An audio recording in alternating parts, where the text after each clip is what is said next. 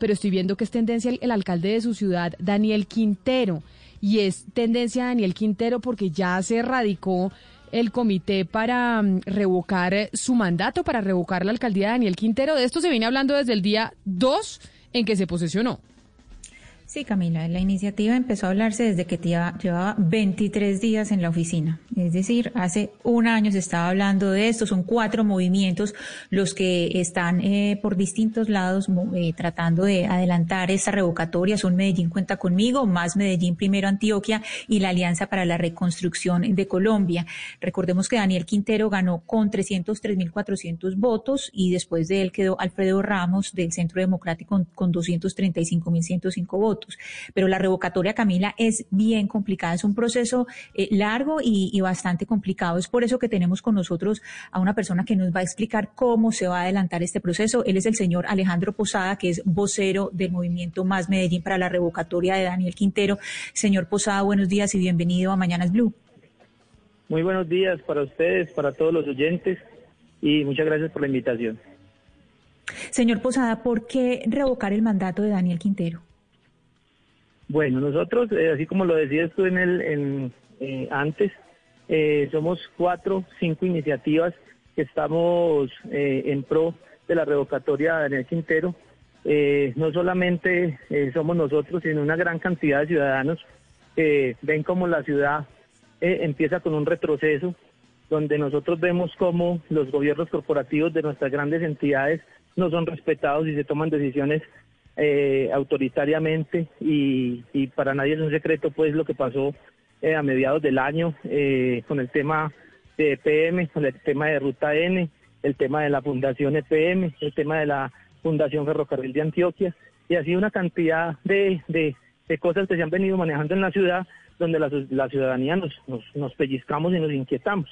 Entonces, una de, digamos que esas cuatro, para los gobiernos corporativos, esas cuatro razones podrían ser uno de los fundamentos, porque son muchos más, eh, para empezar con este proceso de revocatoria.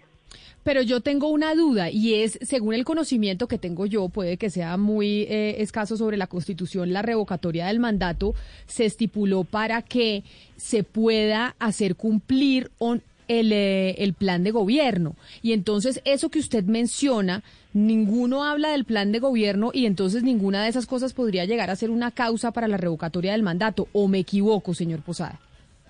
Eh, sí, de pronto eh, el argumento eh, del plan de gobierno, del plan que en este momento se llamaría ya el, plan de desarrollo, que el plan de gobierno es cuando la persona es candidata, eh, cuando ya se convierte en plan de desarrollo, pero también en la ley está que es por insatisfacción, también se puede dar eh, la causal por insatisfacción ciudadana. Y fue hoy, fue el documento que hoy radicamos ante la registraduría aquí en la ciudad de Medellín, donde pusimos, pusimos la insatisfacción ciudadana que hay por el mal manejo de muchas cosas que está haciendo el Daniel, Daniel Quintero y también hay algunos argumentos de una de las iniciativas nuestras que se dio a la tarea de hacer un trabajo muy juicioso de algunos incumplimientos que se vienen dando del plan de desarrollo. Pero, pero señor Posada, mire, eh, para, para la revocatoria se requiere de, de el 40% del total de, de, firmas de la votación que se, de, los votos válidos en la elección en que fue elegido el señor eh, Quintero. ¿Ustedes tienen esas cuentas claras? ¿Cuántas firmas se requieren para revocar al, al doctor Quintero? Sí, claro, nosotros tenemos un, unos grupos de, de abogados, donde tenemos perfectamente claras las cifras. Eh, son alrededor de 91 mil firmas válidas que se necesitan eh, para, para iniciar el proceso revocatorio, porque hay que también informar un poco a la gente de que no solamente es recoger las firmas y que ya el alcalde lo revocaron, no. Las firmas, las firmas como tal son el insumo, las firmas aprobadas por la Comisión Nacional Electoral son el insumo para que nosotros podamos convocar a ese referendo revocatorio. ¿Qué es convocar a ese referendo revocatorio?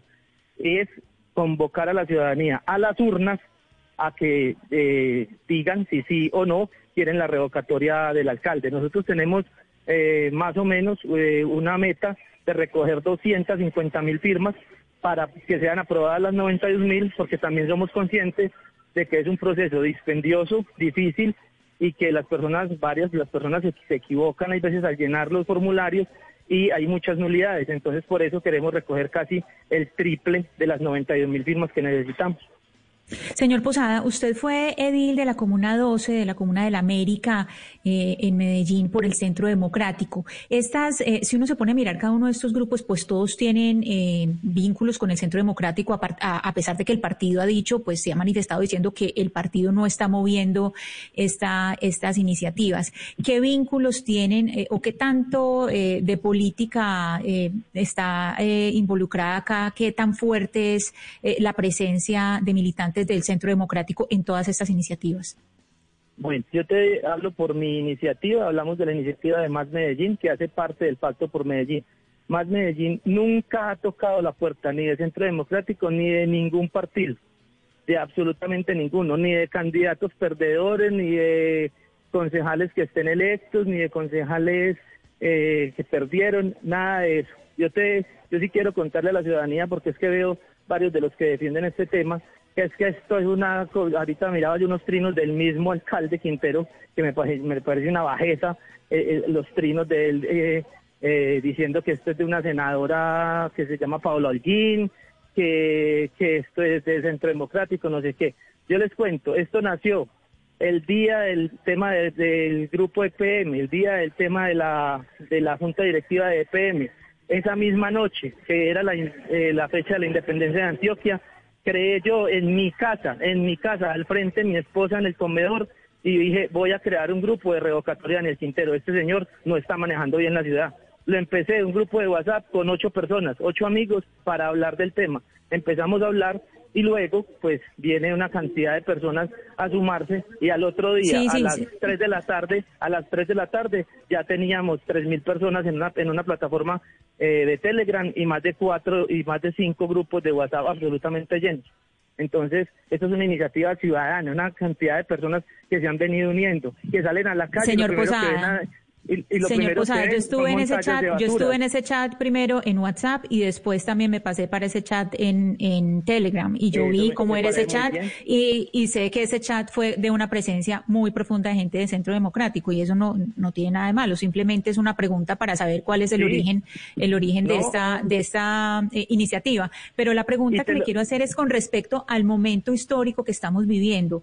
Es decir, está claro que a ustedes no les gusta, eh, a muchas personas no les gusta el, la alcaldía de Daniel Quintero, pero usted le parece que en medio de una pandemia, en el momento histórico que estamos, sí es un momento propicio para, para un, algo tan costoso como una revocatoria, porque además la revocatoria cuesta un montón de dinero y dejar una ciudad sin alcalde, porque entonces el presidente o Aníbal Gaviria, el gobernador, deberían nombrar el alcalde eh, encargado. ¿Usted sí le parece que es el momento de, de hacer esto? Lo que pasa, lo que pasa es que eh, no es que sea el momento, lo que pasa es que no sé las personas cuando salen a la ciudad de Medellín en este momento. Nosotros estamos acostumbrados a hacerla, acostumbrados y que no sea ni arrogancia ni a, ni a prepotencia, pero el Medellín es la ciudad modelo de Colombia. Aquí vienen los ciudadanos de otras de otros países, de otras ciudades eh, de, nuestro país y admiran de, de cómo se maneja el tema de los residuos sólidos en la ciudad, se admiran de cómo se maneja la, la malla vial, de cómo se manejan los servicios públicos, de cómo se maneja la, recolección de basuras. Y hoy yo los invito a que vengan a la ciudad de Medellín y miren la valla vial, el manejo de los residuos, una cantidad de cosas que así nunca se habían visto y que, y que pareciera que la alcaldía tiene los ojos tapados y que no han visto una realidad que hoy la estamos viendo, estamos viendo una, una, una bogotanización y me perdonan, pero, pero estamos viendo una bogotanización de la ciudad en todos los aspectos, desde esa, desde esa infraestructura hasta en el manejo en la alcaldía de Medellín. No estoy diciendo que las personas de Bogotá, de la costa, de donde sea, no puedan trabajar en la alcaldía de Medellín, por supuesto que lo pueden hacer, pero sí mínimamente conocer las comunas de la ciudad y conocer el territorio. Pero aquí vienen personas pagando favores en, un nepotismo y en una burocratización que está haciendo ese señor Quintero, que ya nos preocupó y que por eso decidimos hacer este tema, este tema de la revocatoria. Es Alejandro Posada, coordinador de la plataforma digital Iniciativa Ciudadana Más Medellín, revocando o intentando revocar el mandato de Daniel Quintero. Señor Posada, mil gracias. Muy gracias a ustedes y a todos los oyentes. Un abrazo. Aquí no, aquí no estamos muy distintos, Ana Cristina. Yo le cuento que según nos informan, José Miguel Santamaría, que es uno de los promotores de la revocatoria del mandato de la alcaldesa Claudia López aquí en Bogotá, ellos reunieron más de 10 movimientos. Dicen que el miércoles de esta semana van a radicar también todo su proceso de revocatoria del mandato de la alcaldesa Claudia López. Es decir, que se están moviendo políticamente con eso. Y la pregunta que usted hace es... Eh, creo yo, acertada. Y es, en medio de esta situación que estamos viviendo, ¿será que lo más inteligente son las revocatorias del mandato, sea del que sea, pues? Porque están en Medellín con este movimiento y aquí en Bogotá la cosa no pinta distinta.